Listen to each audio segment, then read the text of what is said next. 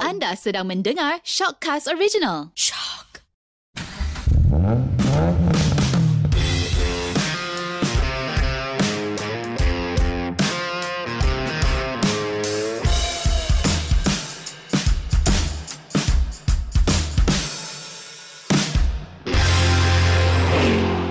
Hello, anda sedang mendengar Sub Gearbox di mana kita borak dan gosip semua perkara otomotif. Anda bersama saya, Eriwan daripada Driver.my. Dan saya Chris Eng dari BehindTheWheel.my. Chris, ha, episod kali ni mungkin agak berlainan sikit lah. Sebab kita nak ajak orang macam mana nak komen dalam Facebook jika berlaku kemalangan. Ah, kalau tengok kemalangan tu, gambar-gambar kemalangan dalam Facebook tu, Yes, ah, orang betul. suka nak komen. Ada setengah komen tu tak masuk akal. Ya, yeah, episod kali ni kita nak ajar macam mana nak komen ataupun nak bagi apa-apa nak tulis dalam social media tu secara dengan secara ilmiah.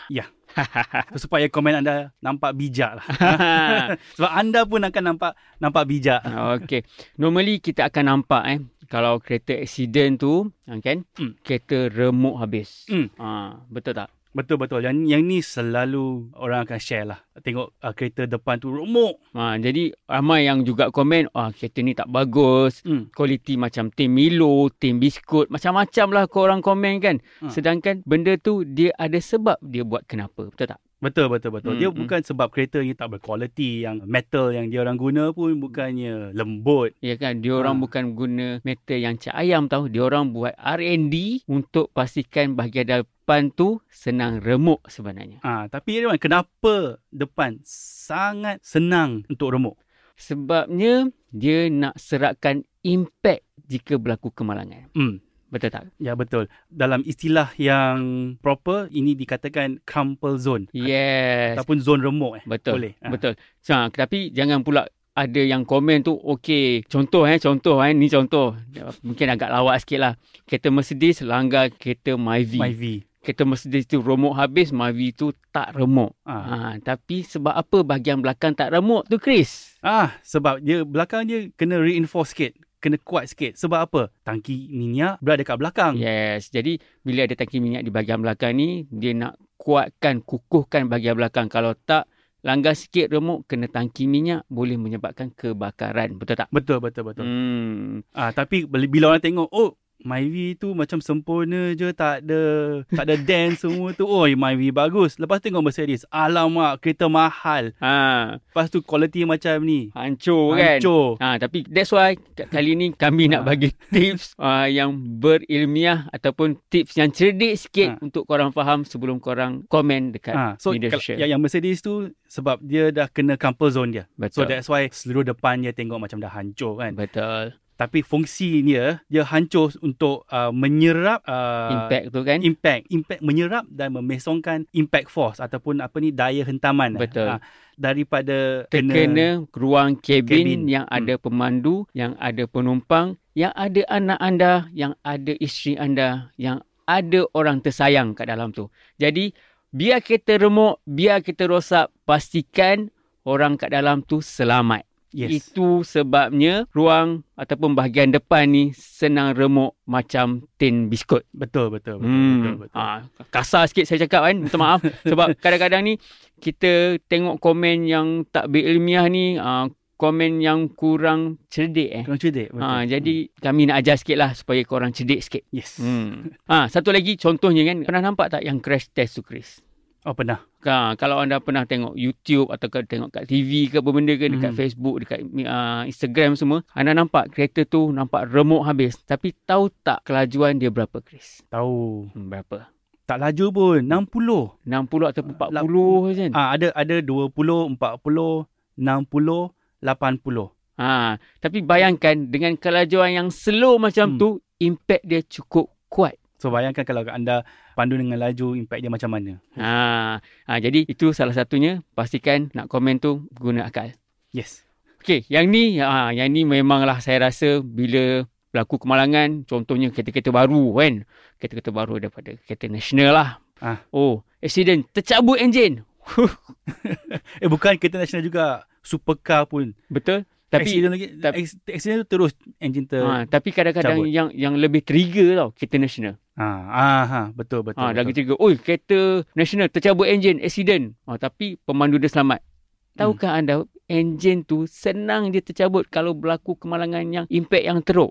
Hmm. Ha, Sebab dia manufacturer tak nak engine tu masuk dalam kabin. betul. So kalau kemalangan kan, bayangkan you pandu kereta lepas tu accident lah. Ha. ha. Lepas tu engine tercabut. Engine tercabut lepas tu masuk dalam kabin atas peha. Duduk atas peha. Ui. Ui, panas gila okay. Bukan saja panas gila. berat. Berat. Maybe you akan mati.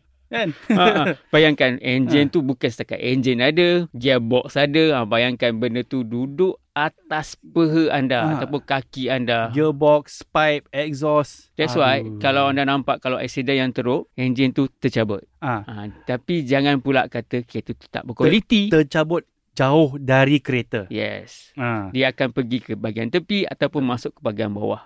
Hah? Betul kan? Bawah- Hmm. Tepi. Tepi. Ha, Bukan tepi. bawah. Tak bawah salah. Nanti kereta tu pelambung pula kan. Ah, so dia akan terbuang ke tepi. Hmm, jadi benda tu adalah satu-satunya ciri keselamatan yang dibuat oleh pengeluar kenderaan untuk memastikan Ah. ruang atau kabin yang selamat. Yes. Tapi kalau untuk engine tercabut, daya impact ni kena mesti agak seram lah. Ha, agak Accident seram ni, betul. Selalu accident kita tengok macam ni agak seram. Tapi notice tak kebanyakan accident ni yang yang tengok macam seram tapi orang dia survive. Betul sebab Ha. kenapa kerangka di bahagian kabin ni dia menggunakan material-material yang cukup tegar, eh, Hmm. Oh. cukup keras. Ah. Jadi dia I nak nak balik kepada point du, uh, dulu yang yang kenapa kereta tu remuk. ah, ah, ah. Ah, bila you tengok gambar tu, ada notice tak A pillar dia dia tak remuk.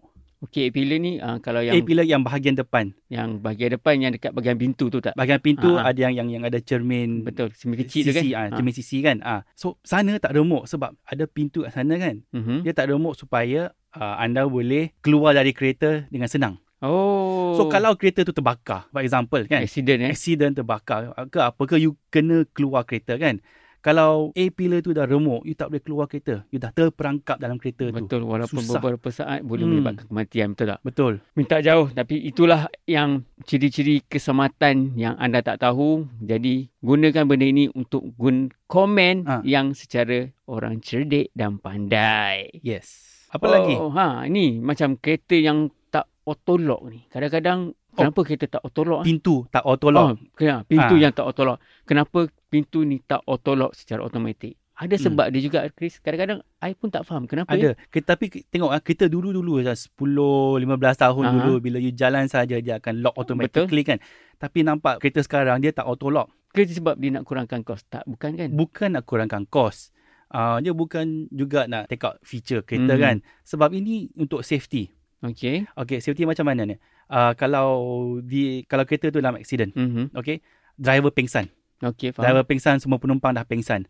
Bila pintu lock, Mhm. orang tak boleh datang untuk selamatkan. Orang tu tak boleh jadi hero. Betul. Eh, betul lah. Normally saya pernah Hmm. terbaca macam ada pakcik ni dia macam kena heart attack tau tepi Ha. jalan. So kereta tu terlock ke macam mana jadi lambat sikit untuk dia untuk selamat. untuk dia selamat ah Tapi yalah, tapi kadang-kadang ada yang sejenis individu ni dia kata, "Hmm, kereta ni tak bagus." Kenapa? Sebab autolock ni bagus sebab untuk mengelakkan kecurian. Betul tak? tapi curi apa kalau kereta bergerak siapa nak buka pintu Betul. ini Betul. bukan bu- movie tau bukan Fast and Furious ke ke apa ke kan betul betul betul betul. Ha, tapi siapa yang you pandu 100 km sejam 80 pun 80 orang, orang pun ah, tak boleh buka mana boleh ada orang nak buka, pintu, pintu kan Betul betul. Eh, Kecuali di traffic light ataupun di untuk teng- tengah isi minyak semua tu kan betul tak? ah betul tapi kalau traffic light tu you akan nampak orang akan mendekati kereta jalan Betul. mendekati kereta kan ah so bila you tengok lock Ha, lah kereta ha yes. ah lepas tu kalau okey kalau you nak cakap motosikal ah oh nak nak, nak curi Hmm. handbag semua motosikal tu kalau nak curi handbag dia tak akan buka pintu Dia pecah cermin. Dia pecah cermin Pecah cermin ambil beg Lepas Ah, tu dia cabut Betul. Yalah that's why. Kan nak buka pintu tu Tak ambil masa lama kan Betul kadang-kadang gunalah tintin eh, tintin Tinting yang yang uh, Ah. yang tak pecah tu kan. ah, Yang tak Pernah pecah tengok yang dulu tu. Ada Tapi ben- agak ada- mahal sikit kan. Ada banyak lah Yang Mm-mm. security tin ni Ha, ha. Ah. betul betul. Okey, yang ketiga, anda perasan tak yang bumper kereta depan tak tajam dah sekarang? Hmm. Ha, dia kalau yang dulu kalau kita nak tengok yang mungkin tahun kereta 90-an, tahun awal 2000, Hmm. kereta tu bentuk tajam macam kalau tajam dia ni bukan dia tajam pada bawah tau, tajam daripada tengah-tengah ni macam pesawat pejuang tu. Ah ha, tajam macam tu. Ha, Ah, kan? Muncung. Muncung, yes, Ah, muncung ah. tu. Tapi benda tu sebenarnya ada sebab dia tak buat macam tu. Betul tak Chris? Ada, ada, ada sebab. Dia nak kurangkan kecederaan bila kemal bila dia langgar pejalan kaki. Oh. So macam mana ya? Okey, so kalau dia uh, depan tu sangat tajam, Mm-hmm. uh, so mungkin um, Boleh patah kaki kan? ada bukan saja patah kaki, orang tu akan terjatuh atas bonnet. Mm-hmm. Okey, bila jatuh atas, atas bonnet, dia also mungkin akan jatuh atas lantai. So secondary head Ah, injury kan. Betul. Uh, so dengan grill yang tinggi, Mm-hmm. uh, dengan Bumper yang sudut tinggi. bumper yang tinggi Ah, sikit, dengan cermin depan, Mhm. sudut cermin depan yang yang tak agresif sangat, Betul. orang tu akan dia kecederaannya minimize. Oh, so macam mana dengan bonnet yang terbuka sikit tu? Bukan terbuka, dia pop up tu. Ah, ada juga pop, bu, uh, bonnet yang pop up. So Ah. tak- yang yang tu kereta mahal lah. Ah. Kereta mahal saja yang ada lah. Oh, kita mah saja ada. Okey, okey, okey, okay, faham, faham, faham. So bila accident kan dia Hmm. akan automatically pop up. Oh, so Ah. dia mun- mampu mengurangkan impact kalau terkena kepala Dia semua. ah dia akan kurangkan impact. Okey, faham, faham, faham. Ah. Nah, So boleh ingat macam macam airbag lah tapi untuk pejalan kaki lah. Ah, nah. Ini adalah pengalaman eh, bukan pengalaman. Ini adalah satu ilmu untuk anda. Ah. Ha, pastikan, "Oi, kenapa kereta mahal ni tiba-tiba langgar sikit orang dengan benda pop up bonnet tu?" Ah, tu ada sebab dia. Ah, Hmm. yang tu mungkin anda tak tahulah. Ah. Ah. Okey, yang ni lagi satu. Kita mungkin nak belajar tentang ciri keselamatan ABS ni. Aduh. ABS ni banyak orang sampai hari ni dah ABS ni teknologi ni dah dah beberapa tahun kan? Betul. ni? 15 tahun. 15 tahun. Sebab Ah. no- normally ciri-ciri keselamatan ni government kita akan setiap masa pastikan ciri keselamatan ni ada pada kereta. Dulu ha, kalau tak silap saya standard dia dua airbags. Ah. Betul tak? Sekarang Dua nak di- airbag, lepas tu kena ada ESC, ada ABS. Ha, Ah. so sekarang nak lagi advance mungkin ada ada 5 ABS, Ah. ada ES. Ha, yang tu dah piawaian yang ditetapkan oleh kerajaan. Jadi masih ada lagi tak tahu fungsi ABS sebenarnya. Ah. Ha. Banyak orang sekarang masih lagi ingat ABS tu akan hentikan kereta dengan cepat.